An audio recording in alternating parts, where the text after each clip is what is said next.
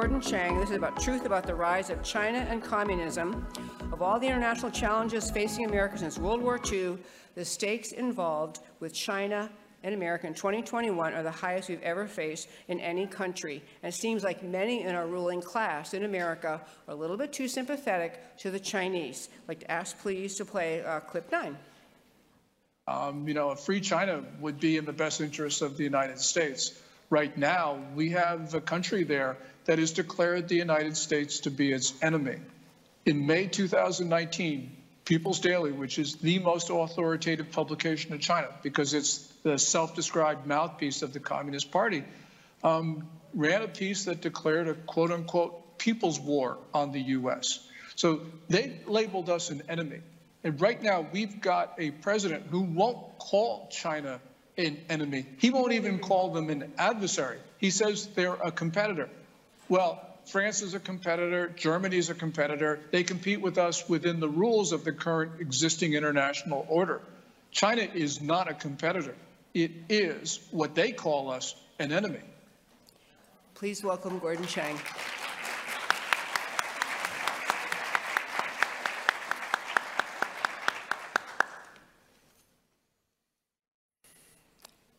Thank you, Debbie. Hello, Patriots. Hello, Americans. It's time to fight. It's time to fight because our republic is under unrelenting attack, not only internally, but externally and we can lose our country. We can lose our country because, as Debbie said, we have elites, political, business, financial, cultural, academic, military, that don't recognize the danger. And we will lose our country unless all of us now stand up and defend it. After all, we have an enemy, and that enemy is the People's Republic of China. What does our enemy want? Well, we've heard a lot of people. Joe Biden, Mark Milley, they talk about it. But here are the facts. The Chinese regime wants to take away our sovereignty and rule the world. It also wants to rule the near parts of the solar system. And yes, I know that does sound like an exaggeration, but no, it's not. With regard to planet Earth, Xi Jinping, the Chinese ruler, wants to end the current Westphalian international order. On July 1st, in a speech that marked the centennial of the founding of China's ruling organization, he said this, quote, the Communist Party of China and the Chinese people, with their bravery and tenacity, solemnly proclaim to the world that the Chinese people are not only good in taking down the old world, but also good in building a new one.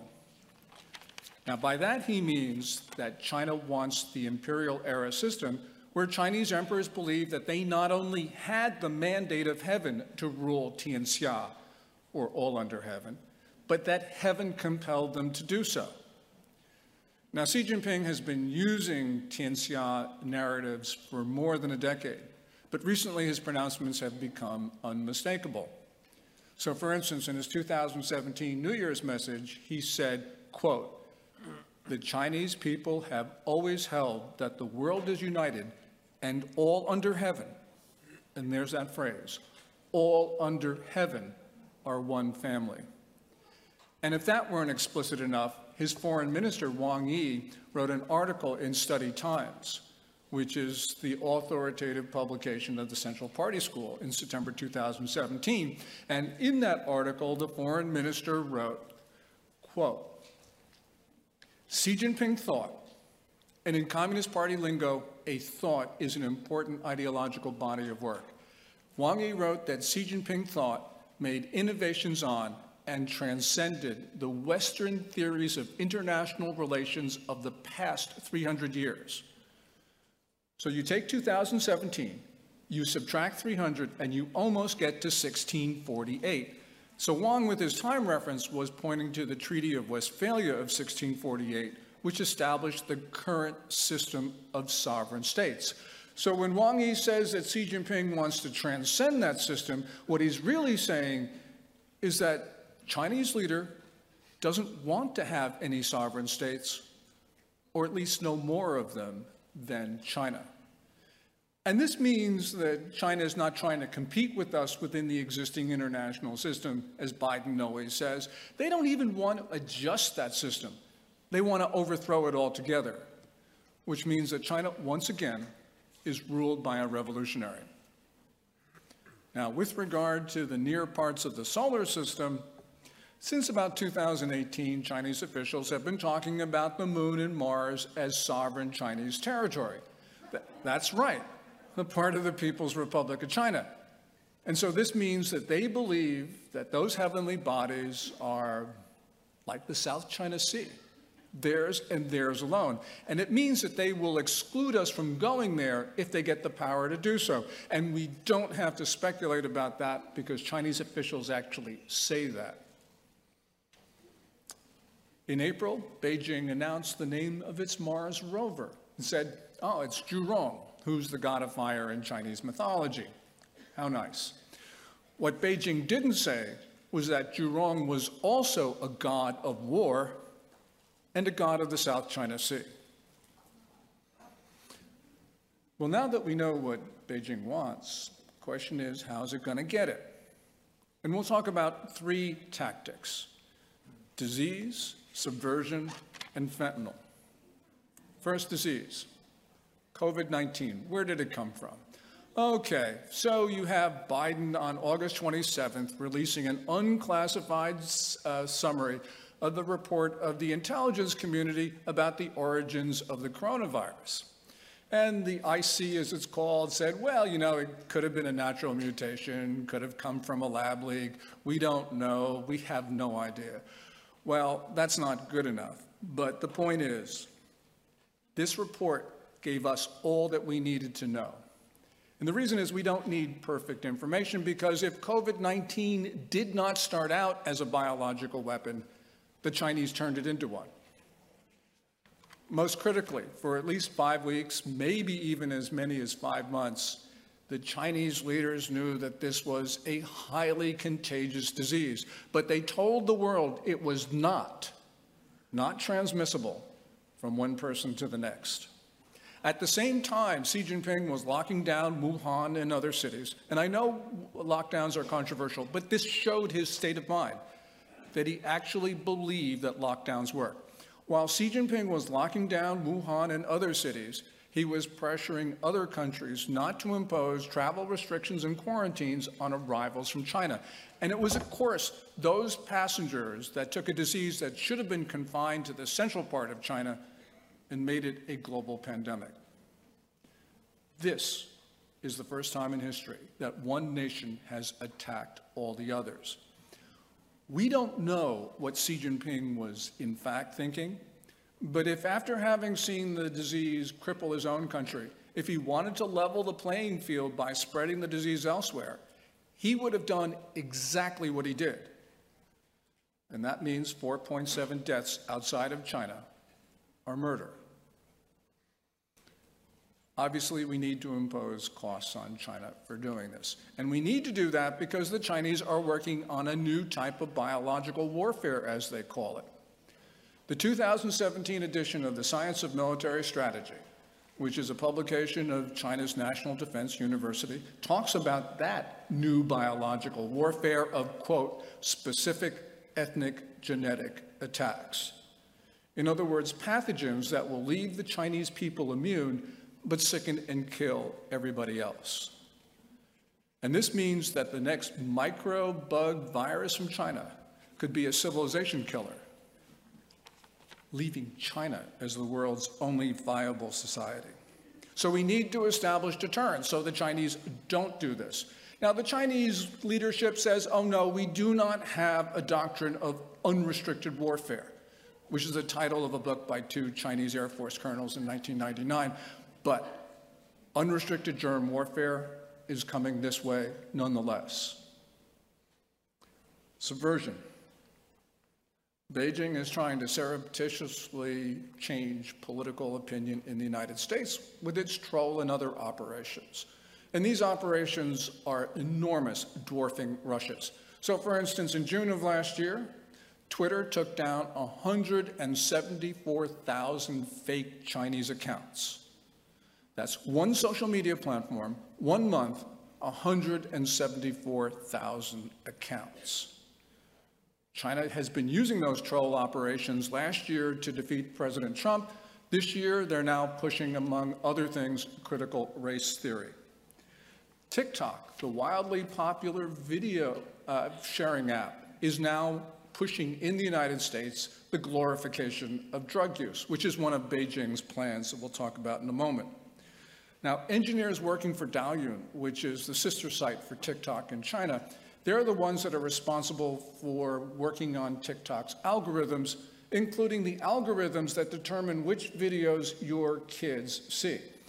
That means it gives Beijing the ability to, quote unquote, boost the signal, as national security experts say, which means, in other words, to curate content to show your kids what they want. We talk about TikTok because in July of last year, the State Department closed the Houston consulate of China. And the question immediately rises, why did they pick Houston? I mean, China had five consulates at the time. Well, state says, oh, the Chinese were using Houston for espionage. But, you know, ladies and gentlemen, that really describes all of China's diplomatic facilities in the U.S. And I think the reason why they chose Houston was because Beijing was using that consulate to provide logistical and financial support to violent protesters in the United States. Radio Free Asia reports that an intelligence unit of the People's Liberation Army is actually based in the Houston consulate. And there those Chinese military officers were using artificial intelligence and big data to identify Americans likely to participate in Black Lives Matter and Antifa protests and then the Chinese military created and sent via TikTok videos on how to riot. This is more than just subversion. This is an act of war. And there are indications that China has gone beyond mere incitement to violence, that they actually have been organizing protests. On the night of May 31st, one block north of the White House, this was the night that St. John's Church was torched. Protesters were heard speaking Mandarin. They were acting in obviously coordinated fashion. And some of them were, in fact, overheard talking about how the Chinese government organized them to protest on American streets. Now, this report and a number of others similar to this are unconfirmed, but they do mirror similar reports about Chinese protesters in Los Angeles and other Southern California locations. And there are other suspicious reports. So, for instance, January of last year, U.S. Customs and Border Protection at the International Falls Port of Entry in Minnesota, they seized 900,000 counterfeit $1 bills from China. Nobody, nobody in China's near total surveillance state can counterfeit American currency without the regime knowing about it. So this operation obviously had Beijing's blessing. And the question is, what was Beijing up to? Because nobody, nobody counterfeits $1 bills for profit. My theory, which I don't know if it's true or not, is that Beijing was just trying to support American protesters financially. I don't know. But whatever Beijing was doing, Counterfeiting another country's currency is an act of war. A couple months later, May of last year, Louisville, Customs and Border Protection this time seizes automatic weapons parts from China. Third tactic, fentanyl. Fentanyl is one of these dozens of opioids that um, the Chinese make in their labs, obviously very deadly. Fentanyl comes in from the United, into the United States, sometimes directly through the U.S. mail. Other times, it comes from the southern border. Because Customs and Border Protection in Texas, Arizona, New Mexico, California completely overwhelmed, Fentanyl is coming into the U.S. across our southern border in record quantities. Chinese fentanyl gangs, they have now set up shop in Vancouver, other places in Canada. Now, these fentanyl gangs are large, well organized, they use the state banks. China obviously knows what's going on. And many people believe that China's Ministry of State Security actually knows and approves of this, of course, and profits from it. But in any event, Beijing is behind the fentanyl epidemic. Last year, we don't have a really good count on the number of Americans that died from fentanyl, but the number you will hear is about 53,000. That's 53,000 deaths from fentanyl directly, but increasingly fentanyl mixed with cocaine and methamphetamines. And we Americans should consider each of those 53,000 deaths a murder. Now that we know what China wants and how it's going about getting it, what do we do about it? I've got a plan. It's got seven steps and three more. Running throughout this is the notion that we have to sever our relations with China. This for many people is drastic, but we have to do it. And we have to do it because China overwhelms us through every point of contact with our society. The FBI is overwhelmed, local law enforcement's overwhelmed, and indeed, governments and private institutions are overwhelmed. And we have got to cut these contacts until we can be sure that we can maintain our society, our freedoms, our liberties. China's regime is always dangerous. It's not reformable. So contact with it is always going to be problematic for us. So, first item, we should cut trade with China. We should not be enriching a hostile regime with our purchasing decisions. This means, among other things, we need to get our businesses off of Chinese soil, especially our pharmaceutical businesses. President Trump last year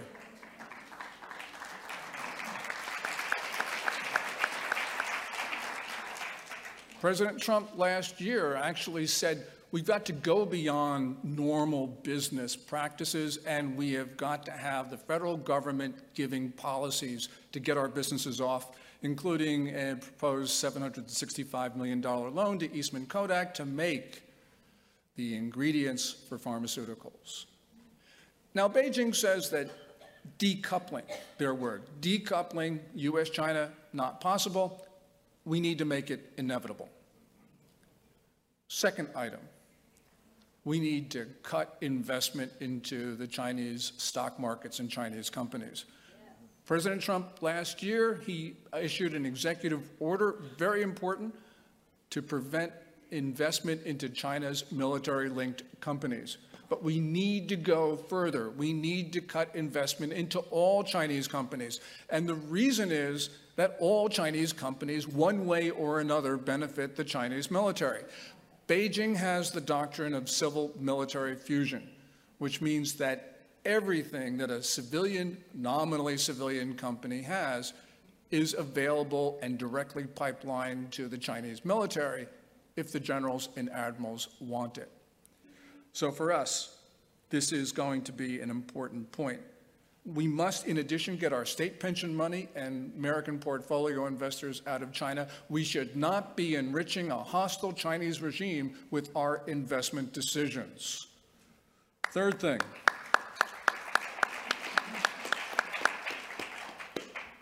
We need to eject China's agents from our country. I think it was I think it was great that Secretary Pompeo closed Houston, but they've got four more consulates. Those should be closed. They've got an embassy in Washington. That should be stripped down. Instead of thousands of people in Washington at the Chinese embassy, it should just be the ambassador and his family. We also need to get China's state banks and other state enterprises off of American soil. Fourth, we need to stop China from using its nationals to commit espionage against the United States. Almost every Chinese quote unquote journalist works for the Ministry of State Security. And we've got to remember that China's 2017 national intelligence law requires every Chinese national, every Chinese organization to spy if demanded. This is our country. We do not have to put up with this.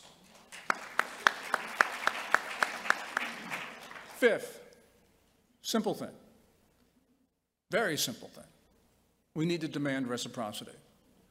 China does not allow our media into China. We should not allow China's media into our country. China does not allow our apps in China. Well, we should not allow TikTok and the other Chinese apps in our country. We cannot have a Reagan Institute in China. They shouldn't have Confucius Institutes on our college and university campuses. Even more important than the Confucius Institutes, we should not allow them to have about 500 Confucius classrooms in American secondary schools. Sixth thing, we need to end all technical cooperation agreements with China. We should not be giving them the world's best technology for nothing or next to nothing, and we certainly shouldn't be paying them to take our technology. Even today, we have, of course, the Chinese. We have helped the Chinese develop the technology to manipulate coronaviruses to make them more dangerous to humanity. Thank you, Dr. Fauci.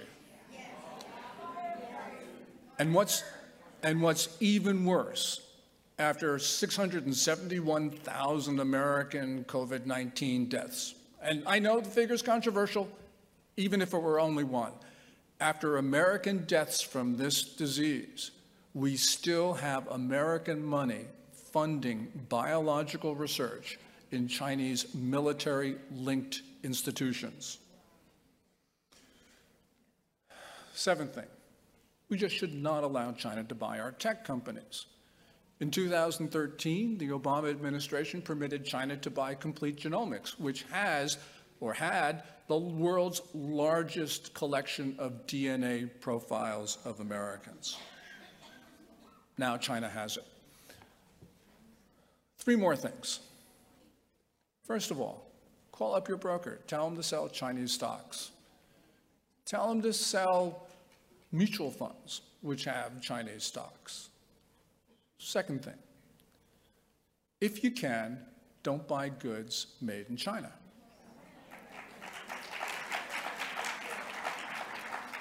Third thing, demand that websites include cool information. That's cool as in C O O L, country of origin labeling. At least let us make informed decisions about the products we buy and where they come from. Of course, we should make this law. Senate Bill 1260 the United States Innovation and Competition Act includes cool legislation, thanks to Rick Scott, the Florida Republican senator. That bill is now sitting in the House. We should make it law. We should not be helping China with our everyday purchasing decisions. Now, of course, all of this is going to be hard. It's going to take political will. We are going to have to be educating. We're going to have to be grassroots organizing. We're going to have to be voting for candidates who will unswervingly oppose the Chinese regime and defend America. And yes, this is going to be extremely difficult because, as Debbie said, China's bought our elites. But what are we going to say to our children and grandchildren when they realize that we had the means to protect them and we chose not to do so? Ladies and gentlemen, we have got to take back our country. This time is consequential. This moment is our Lexington and Concord. America, America is worth fighting for. And with all of you in the fight, I know we will prevail. God bless America.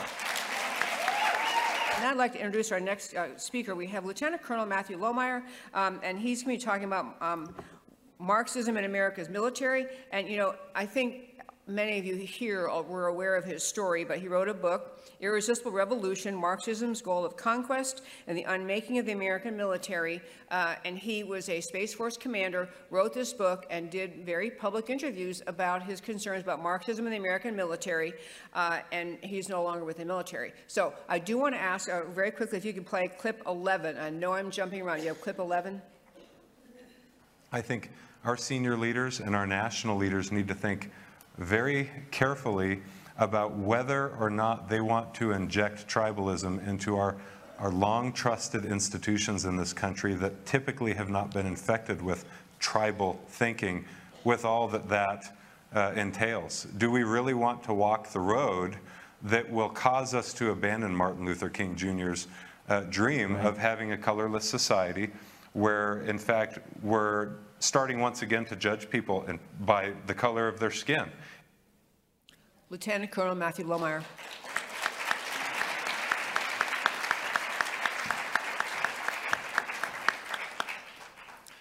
Thanks, Debbie.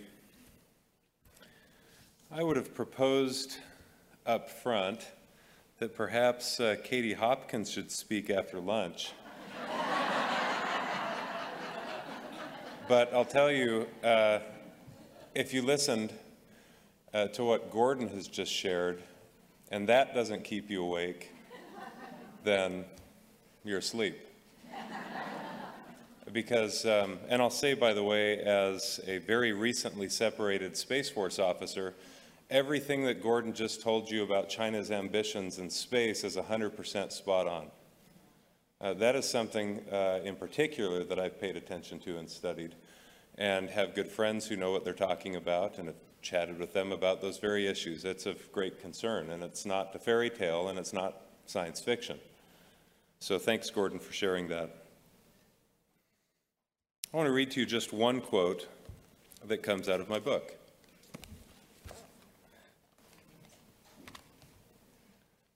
This is from Friedrich Hayek in his book uh, that's over a half century old, the road to serfdom. The chance of imposing a totalitarian regime on a whole people depends on the leaders first collecting around him a group which is prepared voluntarily to submit to that totalitarian discipline which they are to impose by force upon the rest. Think of that. That's precisely what you're seeing take place in our country at the moment, and not just in our country, but throughout Western civilization. Uh, frankly, it's a global phenomenon. And surprisingly, probably much to your dismay as it was to mine, this is not a phenomenon that uh, the, the military service members that we have long trusted are exempted from because these influences, like water, find their way into every crack and crevice in our society, and they found their way into the United States military. I was grateful to serve in our armed forces for over 15 years. I went to the Air Force Academy to begin my military journey over 20 years ago. And as I've been thinking an awful lot about ugly things in the past six months, as many of us have, it's actually been nearly a year now, I suppose. Uh, I recalled a speech that Lincoln had given in 1858 at the Illinois Republican State Convention the day after it was announced that he would be the Republican candidate for Senate. It's come to be known as a, the House Divided speech. I'd never read the entire thing, so I decided a few weeks back I'd go read it. And I'm going to read to you from his speech. It was directed at Stephen A. Douglas, who wasn't present. He says, if we could first know where we are and whither we are tending, we could better judge what to do and how to do it. And that's in part the purpose of these kinds of gatherings is for us to help facilitate one another's education, first and foremost, to generate and inspire in each of us some motive force so that we can go out into the world courageously and actually do something. But you have to be properly oriented if you expect to do the right things.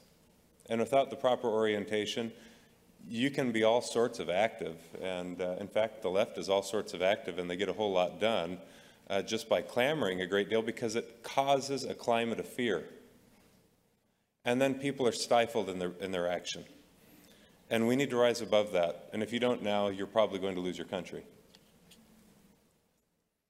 Lincoln goes on to say, We are now far into the fifth year since a policy was initiated with the avowed object and confident promise of putting an end to slavery agitation. Under the operation of that policy, that agitation has not only not ceased, but has constantly augmented. In my opinion, Lincoln says, it will not cease until a crisis shall have been reached and passed. And then the famous line, which we've all heard, despite whether or not we've ever read his speech a house divided against itself cannot stand. A house divided against itself cannot stand. He goes on to say, I believe this government cannot endure permanently half slave and half free. I do not expect the Union to be dissolved. I do not expect the house to fall, but I expect it will cease to be divided. It will become all one thing or all the other. Now I'm going to correct something here. I want to point out, if you're not already aware, and perhaps this group is, that Lincoln's statement, a house divided against itself cannot stand, is a quotation from somewhere else. Okay, it comes from Matthew 12 might be other places, but uh, it at least comes from a confrontation that ensues there between Jesus and an obstinate group of Pharisees who are beside themselves that he's cast out a demon. And they make an accusation against him that he's done it by the power of the devil. And that's where this statement comes. But he doesn't say it quite the same way that Lincoln says it in this address. And so I'm going to correct the quote for you because unfortunately for all of us and for our country, it's a bit more ominous than Lincoln painted the picture. And it's prophetic. And this is the perfect group to share it with. Jesus said it in this way, at least in the King James Version. Every kingdom divided against itself is brought to desolation. Semicolon. And every city and every house divided against itself shall not stand. It's not just a catchy truism that a house divided against itself cannot stand. It's a prophecy, and it's verily true. So, my prophecy is just that. If we remain divided, we shall fall, and we will be brought to desolation. Now, that is bad news. And I was telling a few people since I've been here that I try not to strip hope from audiences. So I'm going to now talk about a few other things about what we can do, but I'm going to, I'm going to mention first, just for a few minutes, my own experience in the military so that you can understand, if you haven't heard already, some of what's going on there what, it, what critical race theory, which has a Marxist lineage of ideas, looks like in practice in our armed forces, as it does uh, many other places, the impact that it's having on our young service members, what I tried to do about it, and what we ought to do about it. And I have hope still that it's possible that we can extract ourselves from the troubles that lie ahead, incident to divisiveness, if we can simply get educated speak rationally to those within society who actually still value truth, reason, and logic. And there are plenty, somewhere in between the absolutely insane and maybe where you good people sit in this room, there are people who unwittingly pursue this kind of agenda still today. So hopefully we can help. And you know, one voice can do a tremendous amount of good and that might just be your voice in whatever sphere of influence you operate. So, briefly, I want to share this. After the death of George Floyd, the military services, much like you saw throughout the rest of society, began mandating discussions on race. But they took various forms. Diversity, equity, and inclusion trainings have been around for some time, but that was what we heard where we sat in various military institutions at the lower levels of service. We heard that we had a DNI training day, and they often came in the form of down days. Down days is where you take a knee from the operational mission and you get to participate in another training activity where you devote all of your time and attention. And we had quite a few of these. In the June to July timeframe last year, we had 19 emails come from my base commander to the base about race discussions. Uh, that same social justice activist base commander, who's been promoted to one-star general,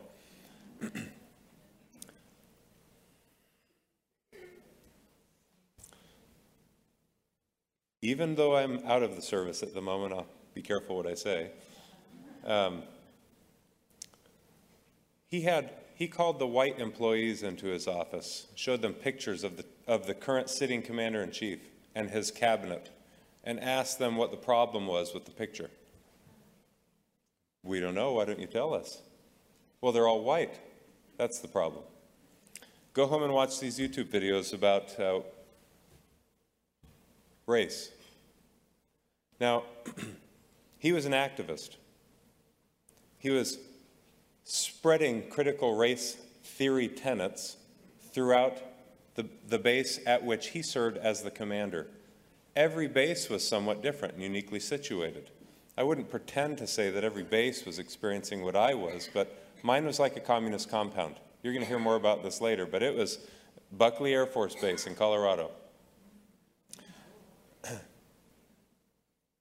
The emails would send out videos to the service members that they were to watch prior to showing up for the discussions so that they could appreciate what the proper perspective on these issues was. Now, you can imagine, they were all very politicized videos that we were watching, and they were very left-leaning.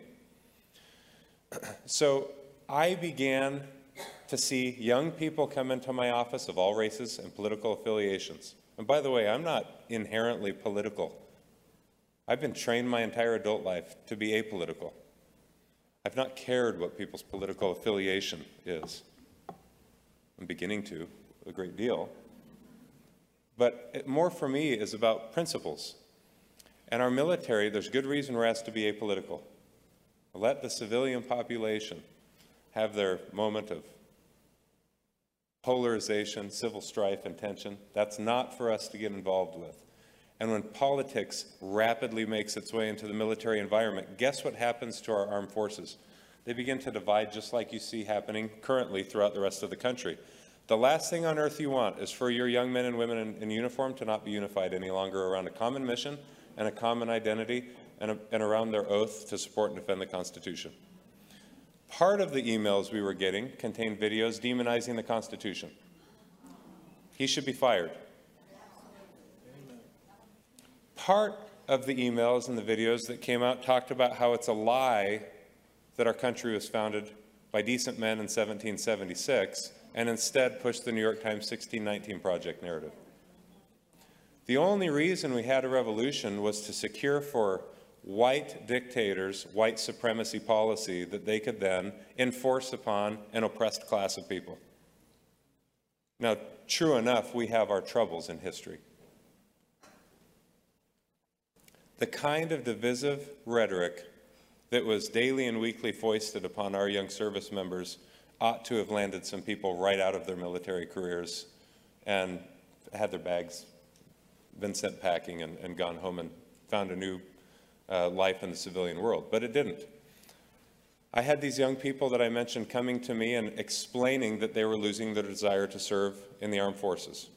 I had a young black female in my office say, I was never raised to believe this way, but since being at this base and participating in our diversity, equity, and inclusion trainings, I've come to recognize that I'm not only an outsider in my country, but I'm an outsider in the service. So me and my first sergeant had to explain to her why that's not true. I had a chaplain sit down with me and explain to me that all whites are racist, and he'd like to help me figure out how to solve this problem. I had a young white male come to me, Air Force Academy graduate, say he and all of his friends across the Air Force and Space Force are leaving as soon as their commitment is up because they're tired of being accused of being racist. I had a young Asian male sit in my office and explain to me why he's determined to leave the armed forces. It's because clearly the military only cares about the black versus white divide. These are utterly unacceptable things to have happening in our military. So I got every leader in my chain of command involved and talked to them about it, well before I ever pretended to think about writing a book. Talked to all of them, in person or on the phone, all the way up to the top. And I mean that. And they all thanked me profusely for bringing up the issue that they were going to try and fix. But apparently, it doesn't matter how many stars you wear on your shoulder, in the current political environment and under the current administration, our general officers who even care don't have the power to change this radical political impulse that's sweeping across our military. So I filed a formal Inspector General's Office complaint with the Space Force in November. They sat on that through November, December, and January. January 6th comes and goes. The next day I received a written response dismissing my complaint. I had outlined illegal racial discrimination, radical political activism, things that our senior leaders actually do care a great deal about not existing in our armed forces, at least the ones I know. There's some others I've seen in the news recently who I do not respect and who seem wittingly now to push this agenda. This has to be fixed. My complaint was dismissed. The Secretary of Defense issued an order for every service member and every commander to institute another down day to discuss white supremacy and white extremism within the ranks, because that was one of the greatest threats we face as a country. Totally false. That is not a problem we have in our ranks. We have many good patriotic, country loving service members in uniform of all races, and frankly, up until now, as far as I know, of all political affiliations or non political affiliations. We have good people who signed up for a very particular cause to serve their country. And they're being disabused of any appreciation they have for their country. So, I determined to write a book in the aftermath of all of that because if anyone can speak up about this intelligently, Marxist ideology, critical race theory, usually they exist outside of the services because they've been spending their life studying these things. And if they're in the services, they don't dare speak up about it. Or they don't possess enough of an appreciation about the history of all of this.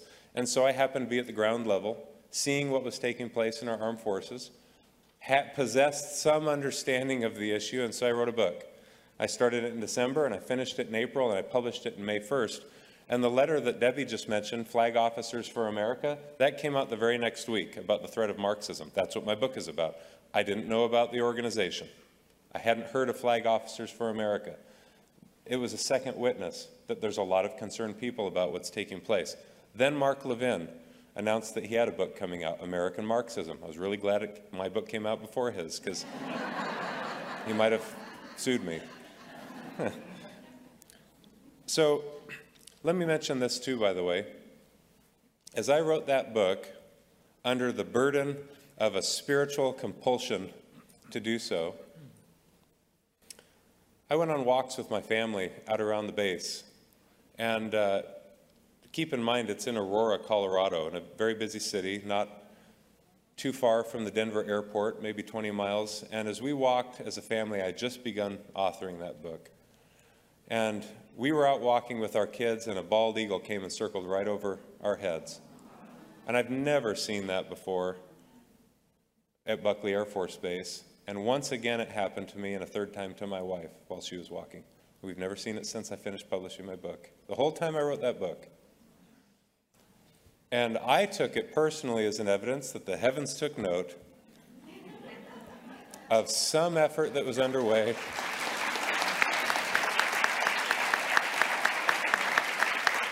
So, I think Debbie's getting ready to stand up.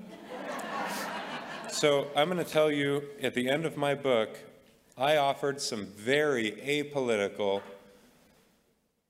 principle based recommendations to the American people, because, by the way, to me, Marxist ideology isn't a bipart- it's not a partisan issue. Shouldn't be. We fought an entire Cold War trying to contain communism and sending Americans to their deaths to contain Marxist ideology, hundreds of thousands of lives lost in over a half century. It's not a partisan issue. It's anti-American.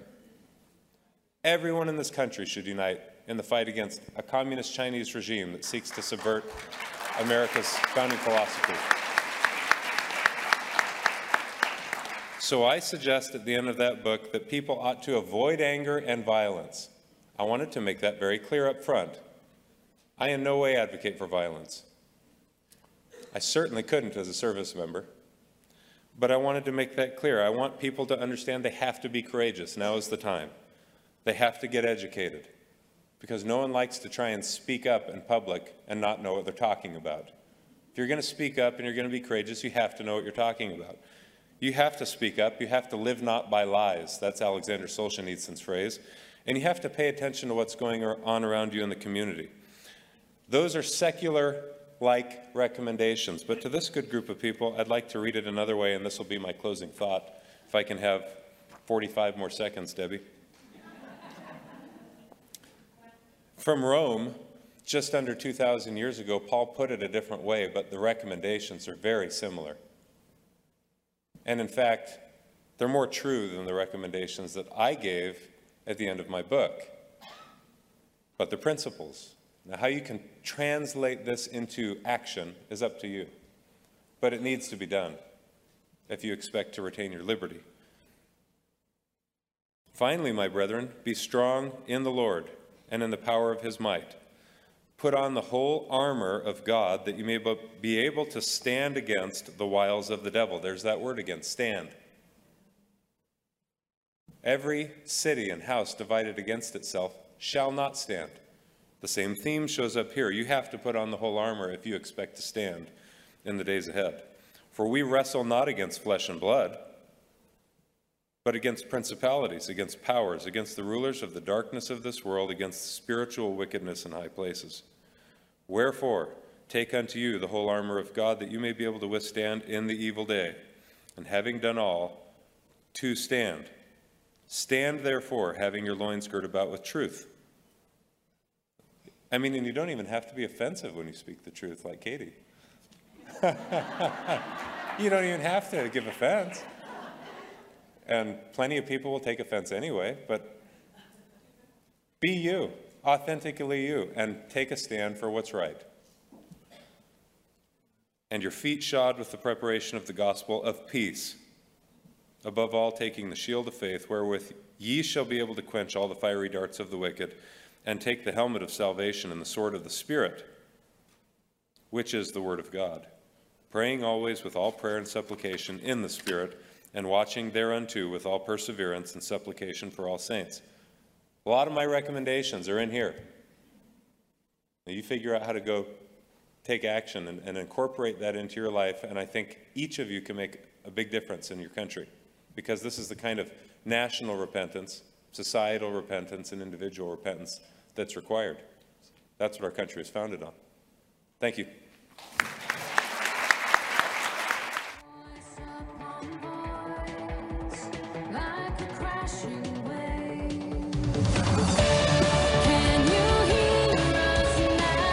America, can We Talk?